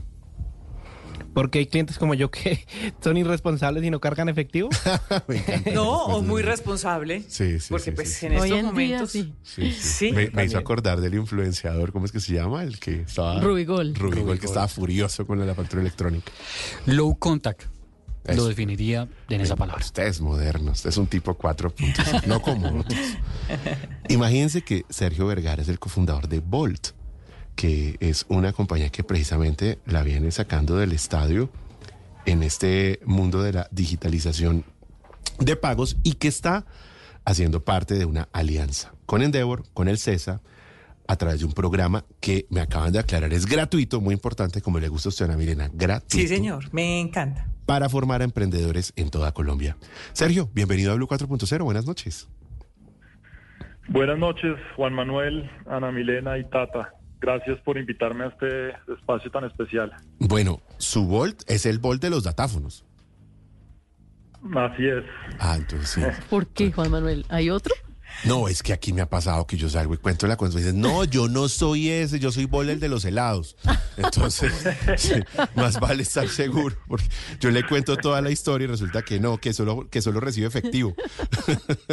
Oiga, no, Sergio, mentira, estoy molestando. Sergio, ¿y antes de hablar del programa, es que a mí sí me parece pues que lo están haciendo muy bien, porque yo creo que cambió ese mundo del datáfono grande, robusto, como que era para grandes empresas. Aparatoso. Sí, parecía como el, al teléfono satelital ese que utilizaban Sí. los funcionarios públicos, ¿no? Do- do- dos escritorios, uno para la impresora y otro para el datáfono. El que le daban al ministro, ¿se acuerdan? El, satel- el satelital. Ay, no. El, Que le sacaba la antena. que sacaba la antena, sí. Y ahora es una cosa que realmente es práctica, liviana, ligera, para la gente mucho más cercana. ¿A quién se le ocurrió Volt? ¿Esto cómo funciona? Bueno, pues eh, fuimos cinco las personas que, que, en un momento vimos que en el mercado había una oportunidad grandísima, como ustedes dicen. eh, ya las personas no les gusta tener efectivo, cargar con efectivo. Cuando empezamos había ya 40 millones de tarjetas puestas en el mercado, pero no había mucha aceptación de esas tarjetas. Entonces uno iba a, a una papelería a pagar, por ejemplo, con tarjeta y no lo dejaban. Entonces...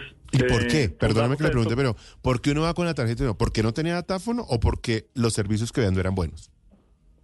Porque era muy difícil para estos comercios acceder a un datáfono. Ah, eh, No te datáfono. Sobre todo porque son personas naturales la mayoría de estos comercios, no, no, no empresas eh, constituidas. Claro, y las Entonces, exigencias. no eh, tenían la oportunidad. exacto. Exacto, tenían unas exigencias que no las cumplían.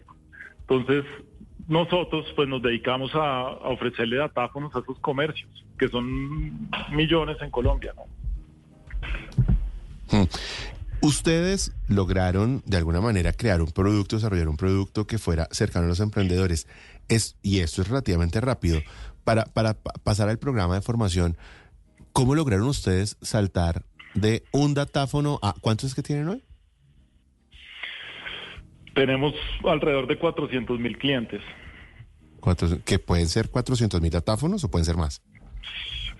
Mm, Sí, pueden ser alrededor de 400 mil datáfonos, porque hay, los varios emprendedores, pues emprendedores que tienen varios datáfonos. Mm, Y que, claro, me imagino. ¿Y, pe- y qué hizo que ustedes lograran esa eh, masificación?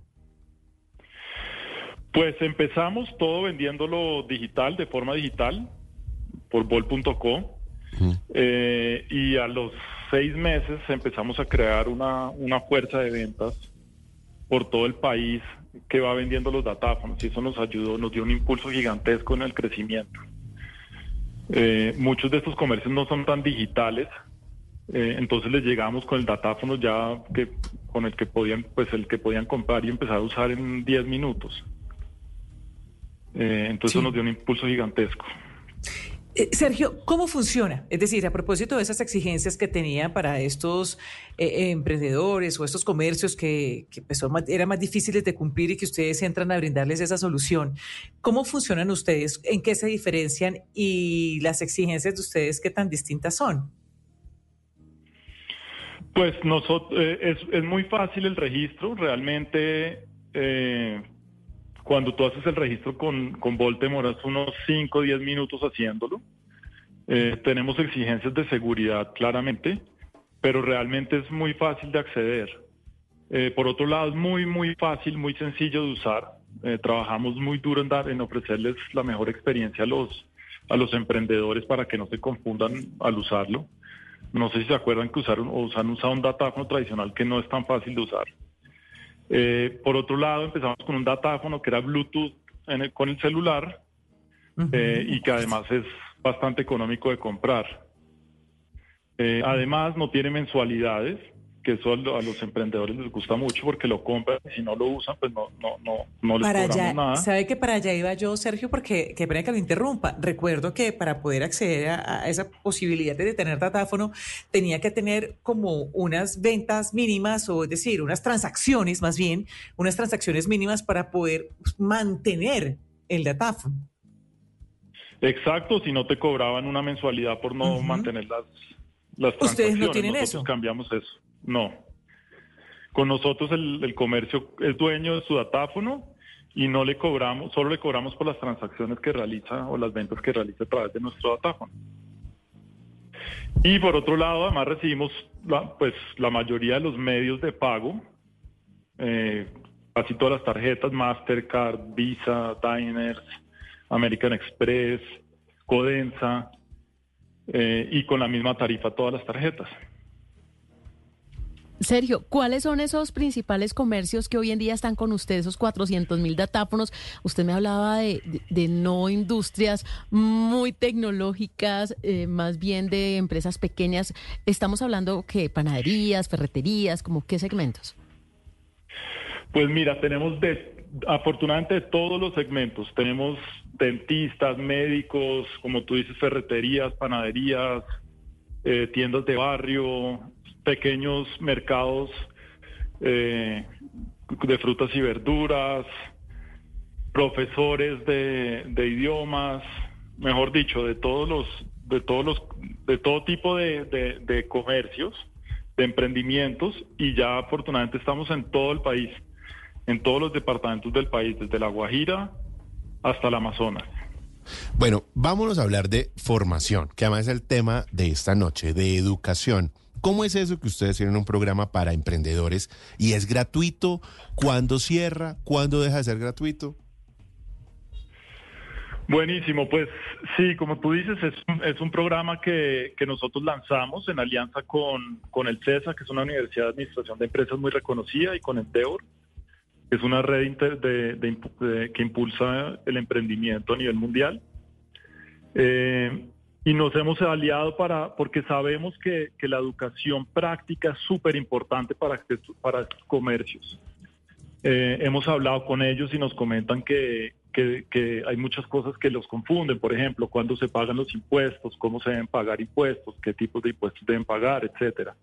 O, por ejemplo, cómo pueden mercadear sus productos eh, de forma digital o cómo pueden eh, pues mejorar su, su efectividad en ventas. Entonces, eh, sí, nos aliamos en, nos aliamos los tres jugadores para ofrecerles este, este tipo de educación a, las, a los comercios. Tenemos, en tenemos 50 mil cupos para ofrecer y como tú dices es, eh, es gratuito. Entonces espero que lo aprovechen pues la mayoría de emprendedores que, que quieran acceder a esto. Pero por supuesto, Sergio, es que mejor cómo uno desaprovechar una oportunidad como esta, ¿no? Sobre todo Sí, porque totalmente. pu- pues viene además, eh, tienen ustedes estos aliados que, que pues tienen todo el respaldo para uno saber que está eh, de la mano de verdad de, gente que hace las cosas bien y que son serios. Pero ustedes, ¿por qué deciden ofrecer esto? Es decir, han encontrado, me imagino, desde el lado de Endeavor, desde el lado del CESA, desde el lado de ustedes, pues esas necesidades que tienen los, los emprendedores, que el emprendedor, y me imagino que ustedes en algún momento de la vida les tocó, pues son ¿no? 24, eso es un trabajo de 24/7, es un trabajo en el que es el mensajero, el que vende, el que es community manager, el que tiene que hacer to- todo al mismo tiempo, ya después cuando la empresa va creciendo, eso va cambiando. ¿Por qué deciden hacer este, este programa tan interesante? Mira, porque uno de nuestros propósitos de existir es liberar el potencial de los emprendedores en Colombia. Nosotros sabemos y lo hemos visto con nuestros clientes que, que- que acá hay un talento en Colombia gigantesco, eh, que hay muchos emprendedores que quieren salir adelante, que muchos de, esos emprendedores pues eh, mantienen a sus familias de sus, de sus negocios eh, y todo el tiempo están buscando formas de, de ver cómo pueden hacer crecer sus negocios. Entonces nosotros vimos esta necesidad, hicimos el esfuerzo de pues de sacar este curso para que lo puedan aprovechar todos ellos y que ojalá puedan hacer crecer sus negocios. Si a ellos les va bien, a nosotros nos va bien, porque nosotros vivimos de las transaccionalidades que ellos hacen en sus comercios. Sergio, y este programa, que como usted bien lo menciona, está diseñado para emprendedores. Muchos nos están escuchando. ¿Cómo se pueden inscribir? ¿Qué deben hacer? Nos han dicho que es hasta el 29 de febrero, pero ¿en dónde pueden adquirir esta, esta forma para inscribirse de inmediato? Mira, la mejor forma es que se metan en Google eh, y pongan Impulso Emprendedor Bolt. Bolt se escribe B-O-L-D. Y ahí les va, en la primer resultado les va a salir nuestra página de inscripción y ahí ponen sus datos, que son muy pocos datos muy fácil inscribirse, y ya quedan inscritos. Eh, ojalá lo puedan hacer rápido porque, como les dije, son solo 50 mil cupos que nosotros tenemos. Lanzamos el, el- el- lanzamos este, el, el programa hace una semana y ya tenemos más de 25 mil inscritos. Uy. Entonces, Hágame el favor. esperamos que... 25 Sí. mil. Sí, claro. Esto, 25 eh, mil pero eso habla, inscritos. ¿sabe qué? Es que estaba leyendo aquí los comentarios de WhatsApp de la gente y hay gente que le escribe unas cosas diversas, ¿no? Gente que habla del programa, lo que usted decía, Tata, que cómo presentarse, pero hay gente que me escribe cosas como, no quiero más cursos, necesitamos capital. Eh, pero cuando usted ve este volumen de gente que se ha registrado, pues en efecto la gente sí quiere aprender. ¿Por, qué un emprendimiento debería formarse? ¿Por qué debería tener habilidades en estos temas? Mira, porque porque la verdad para sacar un negocio adelante pues hay que saber de muchos temas, como ustedes decían, hay que es el, uno es el community manager, el contador, el vendedor, etcétera, y no todos pues somos expertos en todos los temas. Entonces lo que nos hemos dado cuenta y nosotros lo que queremos de este curso es eh, darles esa- esas habilidades prácticas a sus emprendedores eh, que puedan aplicar en sus negocios rápidamente para crecer. Entonces, por ejemplo, vamos a tener un, un módulo de mercado digital en donde va a haber cuatro clases eh, y ese conocimiento lo van a poder aplicar inmediatamente en sus, en sus negocios. No todo el mundo sabe marketing digital, por ejemplo, no todo el mundo sabe de gestión de impuestos, de administración financiera y de estos temas. Entonces, la verdad es, pues es muy interesante, son cursos cortos, no ladrilludos eh, y la verdad muy, muy práctico, que eso para mí es muy importante, que la gente pueda realmente utilizar ese conocimiento para que puedan hacer crecer sus negocios. Bueno, pues muy bien, está clarísima la convocatoria que hace la gente de Bolt, Endeavor y el CESA. Una muy buena combinación para uno aprender. Programa gratuito hasta el jueves para emprendedores, señor.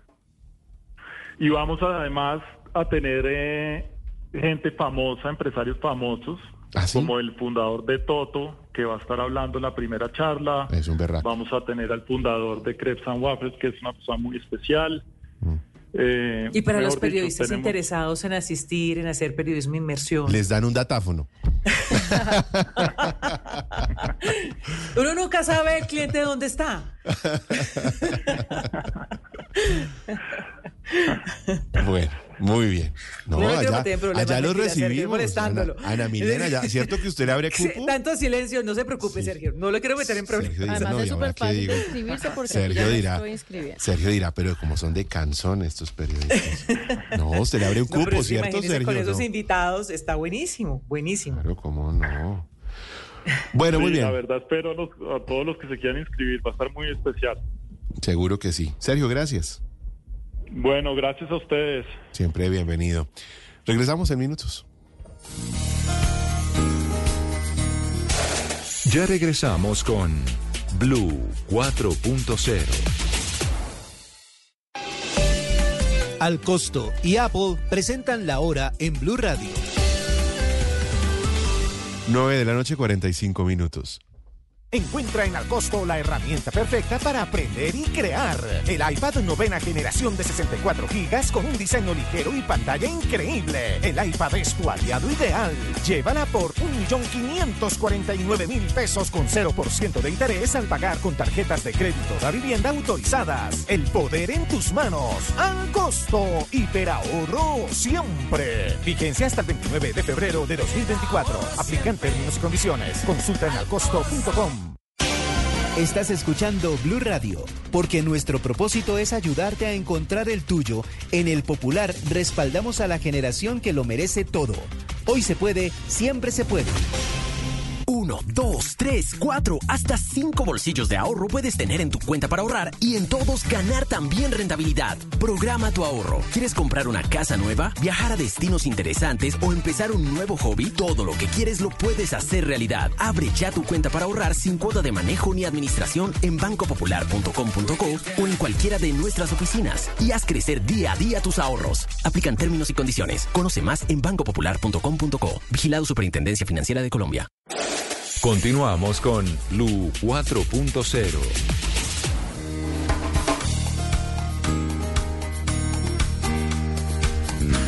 A ver, Tata, Usted aquí me estaba dando una conversación. Ana, miren, a usted, a usted le gusta mucho. Escuches esto.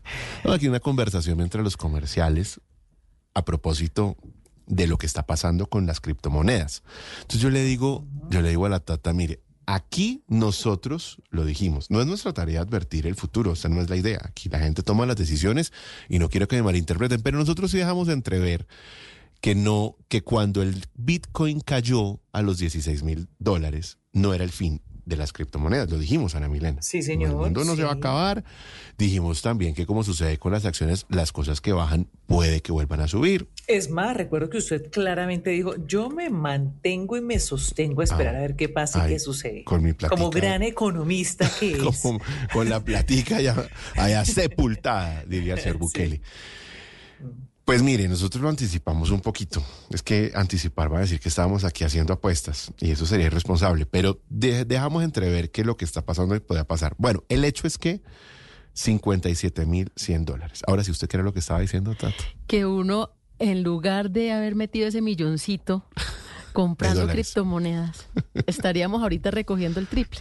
Claro, usted habría metido un milloncito de los 1.600 a los 16 mil y hoy tendría usted 3 milloncitos aproximadamente. En cambio, se los más. prestó así amigo que no le ha pagado. Que aprovecho que- para decirle, oiga, usted que, me está uy, escuchando. Que le dijo, que me dijo Diga que el nombre, tata fresca. Que me dijo que en febrero 15 ya me pagaba y, y esa plática está más embolatada. Quiero decirle que han pasado 13 días, entonces para recordarle que si por favor me paga.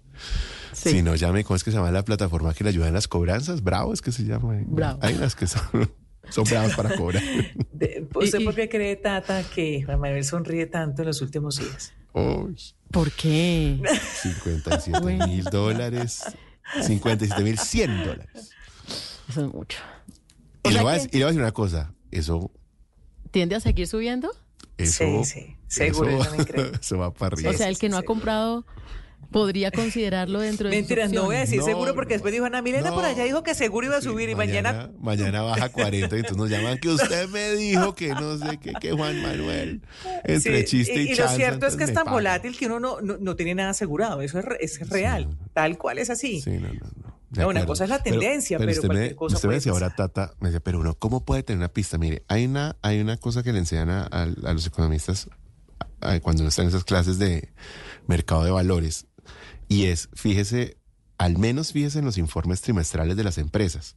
Y uno más o menos tiene una intuición de cómo le puede ir a la empresa. Entonces usted sabe que si mañana revelan el informe, usted compra la acción hoy, y si al informe le va bien, las probabilidades de que la empresa suba en acción son altas. Entonces usted, por, le digo por Nubank, por ejemplo. Ese es el mejor ejemplo. Yo lo pensé. Yo soy como el libro de, por- como el, el de Julián Torres, ¿cómo es que se llama?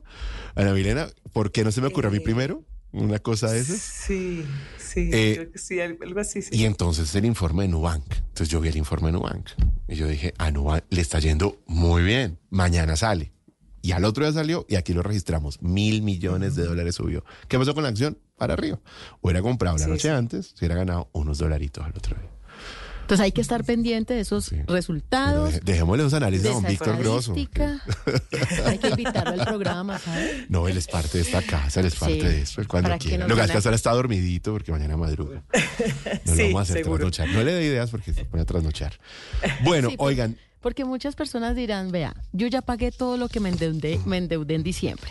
Ya estoy en febrero saliendo de todo. Ya empieza marzo y estoy ah, ya respirando un poquito mejor. Mm. Tengo una platica. Entonces, Las, los CDTs están como bajitos ahora. ¿En qué invierto? Entonces sería Me bueno. suena experiencia hacer- personal, Tata. Me, me parece Sí, me suena que lo está haciendo como- financiera a ver, a ver, Tata, venga, eso es rapidito. No, tenemos un invitado, pero a ver, ¿cuánto tiene ahí como para...? No, mentiras, mentiras. Negociar. No, pero lo que sí sé es un que amigo que- reinvertir está muy económico Tengo y una- abrir un nuevo. Tengo un amigo que si trae tres amigos. No, bueno, no, mentiras. Oiga, tenemos, tenemos un emprendimiento. Es un amigo emprendedor que si le referencia a cinco amigos. qué horror, qué horror. Sean serios, por favor. Bueno, vamos a hablar de Uelu, porque este es un emprendimiento que consolida innovadoras herramientas para mejorar el ambiente laboral. Creo que lo leí bien. Juan Carlos Gutiérrez es el CEO y cofundador de esta compañía. Juan Carlos, bienvenido. Hola Juan Manuel, buenas noches, ¿cómo están? Muy bien. Milena, Tata, qué gusto. Aquí estoy leyendo el titular. Consolida innovadoras herramientas para mejorar el ambiente. Hasta lo escribió en mayúscula y todo. ¿Qué es eso, Juan Carlos? No, no, pero primero, primero, Juan, usted le recibe una platica Dale. tata ahí para invertir, necesita. ¿Usted me asesora, Juan? pero claro. Por supuesto, Ah. por supuesto. No, no doy consejos de inversión, pero podemos hablar. Pero adivina Algo el futuro, diga. De hecho, de hecho soy súper fan de Nu. Yo soy inversionista de Nu y, y me emociona saber cómo le va de bien a Nu. Entonces, Sí, chéverísimo. Sí, la verdad es que está, está creciendo. O- Oiga, Juan Carlos, cuéntenos sobre Universo Uelu. ¿Lo dije bien? Así es. Universo Vuelo, Juan Manuel, es eh, una agencia que se dedica a colaborar con empresas de diferentes sectores e industrias para construir mejores ambientes de trabajo en las organizaciones. Estamos en la era de trabajo en donde el colaborador, el trabajador, ya no va a trabajar en una empresa solo por el sueldo, sino va a construir una experiencia, a aprender, a desarrollarse eh, y en lo posible a trabajar en un entorno en que eh, en vez de dañar su salud mental, eh, le promueva hábitos de calidad de vida, de a- a habilidades profesionales, eh, que lo promueva a salir adelante. Entonces, eh, de esa necesidad de atraer, desarrollar y fidelizar el talento, surge Vuelo como una oportunidad de construir experiencias para que las personas se enamoren de su trabajo. A mí me gustaría, Juan Carlos, que nos dé un ejemplo de, de qué- cómo se logra ese entorno más saludable, más optimista, más feliz. Eh, en, en se concentran ustedes para poder lograr esto que a mí me parece interesantísimo? Pues imagínate que esa pregunta nos la hicimos nosotros en 2017 y decidimos hacer una investigación. Salimos a diferentes países a preguntarles a diferentes líderes eh, de talento humano, a CEOs de diferentes empresas e industrias, qué es lo que están haciendo para construir escenarios de trabajo más favorables para sus colaboradores. Y hay empresas que tienen estrategias muy sofisticadas, tienen herramientas bastante complejas, pero al final del día, el común denominador en todas las organizaciones se llama la relación que tengo con mi jefe. Ese es el primer indicador de que una persona sea o no feliz en su trabajo. Con más del 75% de influencia, tiene un jefe en la calidad de vida de las personas de sus equipos. Eh, luego, cuando nosotros desarrollamos experiencias en pro de mejorar las relaciones que tenemos con nuestros jefes, pues lo primero que tenemos que impactar es cómo se comporta el jefe con su equipo. Pasar de eh, del jefe que eh, digamos que arrincona a su equipo preguntándole qué pasó con el informe o con los resultados del mes, al líder que se pregunta qué no estoy haciendo yo para que mi equipo eh, cumpla con esas metas, qué me falta hacer a mí para que las personas hagan mejor su trabajo. Entonces hay todo un desarrollo eh, en, en las habilidades del líder que impactan en la productividad, la salud mental y la calidad de vida de las personas. Ahí Es decir, que en ese a sentido eh, harían, un- harían un trabajo con, con, con el líder como tal. Sí, definitivamente. Es que el clima organizacional, eh, el efecto de la cultura en las personas proviene de los líderes, de los eh, C-levels, de las cabezas de la compañía, de todos esos jefes que tiene la empresa, los diferentes departamentos. Ellos son naturalmente las personas que más impactan la calidad de vida de las personas en las empresas. Es una locura, pero es altísimo el impacto que tiene un jefe en la calidad de vida de las personas. Oiga. Inclusive más que la pareja. Ay, sí. No, y además que usted está mal en la empresa porque no se siente bien, porque anímicamente como que no se siente a su 100%, a veces ni le dan ganas de ir a la empresa, por eso muchas personas aman la virtualidad. Porque dejan de encontrarse a ese jefe que no le cae bien y que no le gusta, pues hay otros que dicen lo que a mi jefe le gusta, a mí me encanta, ¿no? Hay de todo. Pero Exactamente. exactamente. Juan Carlos, ¿ustedes con qué se han encontrado eh, en estas consultas que han hecho? Además que me encanta lo que ustedes mencionan como superestrellas de gestión humana. Eh, ¿qué, qué hay que hacer para ser esa superestrella? ¿Qué se han encontrado ustedes que definitivamente está dañando los ambientes laborales? Cosas como. Pues mira, eh, a mí me gusta más hablar en el PRO, eh, en construcción, y en esta investigación que de hecho resultó en un documental que se llama Héroes, que lanzamos en diciembre del año pasado. Son nueve capítulos que hablan de justamente lo que hacen las empresas alrededor del mundo para mejorar la calidad de vida y de paso la productividad de las personas. Y aquí es donde nacen estas cinco, unas cinco antitendencias que nosotros descubrimos y es que Cuando tú hablas de tendencias de talento humano y buscas tendencias de talento humano, hay mucho enfoque en tecnología, en inteligencia artificial, eh, etcétera. Y resulta que lo que nosotros encontramos es que eh, ninguno de los líderes con los que hablamos, ninguna de las personas que nos entre- que entrevistamos nos dijo la inteligencia artificial nos está haciendo más felices, el 5G está haciendo que seamos que tengamos más bienestar o el metaverso nos está haciendo nos está mejorando la calidad de vida. No se habló de eso. Por el contrario, hablaron de cosas que nos hacen pensar más en esas variables, no las que van a cambiar el siguiente año, sino las que van a permanecer en los próximos 10 años. Y esto me recordaba una frase de Jeff Bezos que decía, uno no debe preguntarse qué es lo que va a cambiar en el negocio el próximo año, porque año tras año uno está girando y uno está mirando para dónde coge el mundo y construir un negocio de esa forma es una locura. Uno debe centrarse en las cosas que van a permanecer en los próximos años. Y en esta investigación justamente encontramos que de las cosas que permanecen, que construyen, que permiten que las personas tengan mejor calidad de vida, es la cultura. Cuando nosotros hablamos de felicidad en el trabajo, eh, el primer hallazgo son las relaciones. ¿Cómo me encuentro yo con mi jefe? ¿Cómo me encuentro yo con mis compañeros de trabajo? Que la amistad es un elemento fundamental eh, en la construcción de calidad de vida en la empresa y la relación que tengo conmigo mismo. Pero yendo más allá, nos dimos cuenta que las relaciones dependen de cómo se construye la cultura en la empresa, porque la cultura le da sostenibilidad a todo lo que nosotros queramos hacer en la empresa. Entonces, esta, este primer hallazgo es cultura. El 100% de las personas con las, que, con las que hablamos nos hablaba de la forma en la que la cultura se construye en la empresa. El 100% de las personas nos hablaba del propósito de la empresa y esto es eh, eh, el norte que tiene la empresa más allá de hacer dinero. Cuando tú tienes una empresa y tu único centro, tu único norte es hacer dinero, vas a tener personas que vienen y van simplemente por el dinero. Pero el hecho de construir un propósito hace que apelemos a un contexto biológico y genético que tiene el ser humano, que es hacer parte de algo, impactar más allá de mi entorno. Y ese sencillo pero profundo concepto de propósito hace que las personas se conecten con su trabajo, porque no estoy trabajando para hacerle más dinero al CEO o a los dueños de la empresa. Estoy trabajando porque lo que yo hago todos los días tiene un impacto en la sociedad en la que vivo, tiene un impacto en el lugar en el que trabajo y en las personas que tienen que ver con, con el negocio. Ujú. El Juan, 100% de las personas nos habló de esos líderes también. Juan Carlos, me queda un minuto. ¿Qué tiene que hacer la gente que quiera mejorar su ambiente laboral a través de Universo Vuelo? Primero, entrar a welu.la. Básicamente, welu.la, esa es nuestra web. Ahí entran, eh, se registran, conocen la forma en la que operamos, que es, es muy diferente al concepto tradicional, eso es lo que más nos gusta. Y ahí entramos en contacto y empezamos a construir juntos.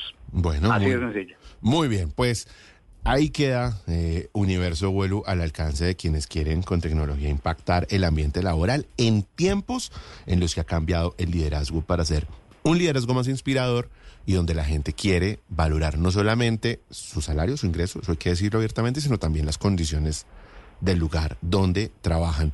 Juan Carlos Gutiérrez, el CEO y cofundador de esta plataforma. Siempre bienvenido.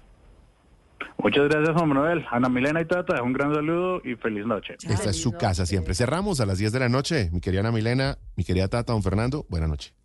Mm, Feliz noche para todos, que descansen. Abrazo gigante.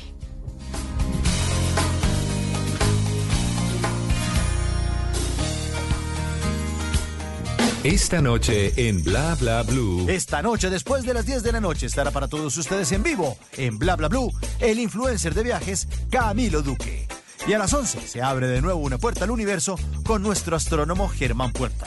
Así que ya lo saben, si prefieren terminar este martes con tranquilidad, buena música y eso sí, en medio de grandes conversaciones, los esperamos en vivo de 10 de la noche a 1 de la mañana aquí en Bla Bla Blue. Bla Bla Blue. Conversaciones para gente despierta. Escúchanos por Blue Radio y bluradio.com. La alternativa. Si es opinión, ¿Qué significa para usted y para la justicia y la verdad la extradición de este señor Mancuso? Pues mire, Aurorita, este señor es un delincuente. Este señor le debe muchas explicaciones a la justicia en Colombia y a muchas víctimas. Este señor no es un ciudadano común y corriente. Ese señor viene utilizando los medios de comunicación hace rato para mandar unos mensajes tratando de escabullirse de una responsabilidad muy grande que él tiene. Si es humor. Ah, Aló, exsecretario, ¿cómo le va? Buenas tardes, bienvenido a Voz Populi. ¿Qué fue lo que pasó?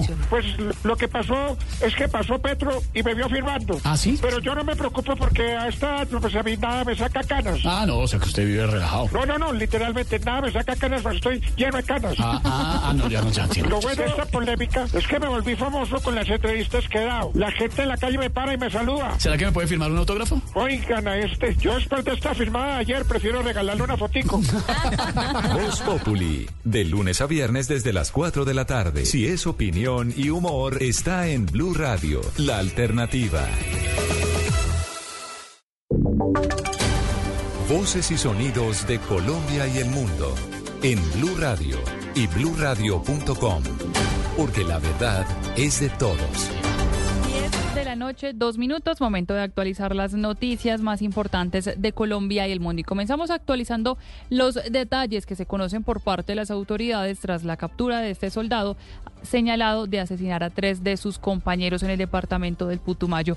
Una de las principales hipótesis que están manejando las autoridades es que este militar sería un infiltrado de las disidencias en ese departamento y habría sido el que ordenó y también participó en todo este plan para atacar no solo a los militares que estaban trabajando con en el batallón de selva, sino también a la estación de policía. Fue en ese segundo ataque en el momento en el que se dio su captura. Jairo Figueroa tiene la información. Así es, Valentina, pues el soldado Alexander Orozco de 19 años, el hombre que asesinó a un capitán, a un sargento, a un soldado e hirió a otro de sus compañeros, fue capturado por la policía momentos en que este sujeto, en compañía de otro hombre, hostigaban desde un bote a la base de la policía de Puerto Alguízamo. El coronel Juan Pablo Ruiz, comandante de la policía en Putumayo.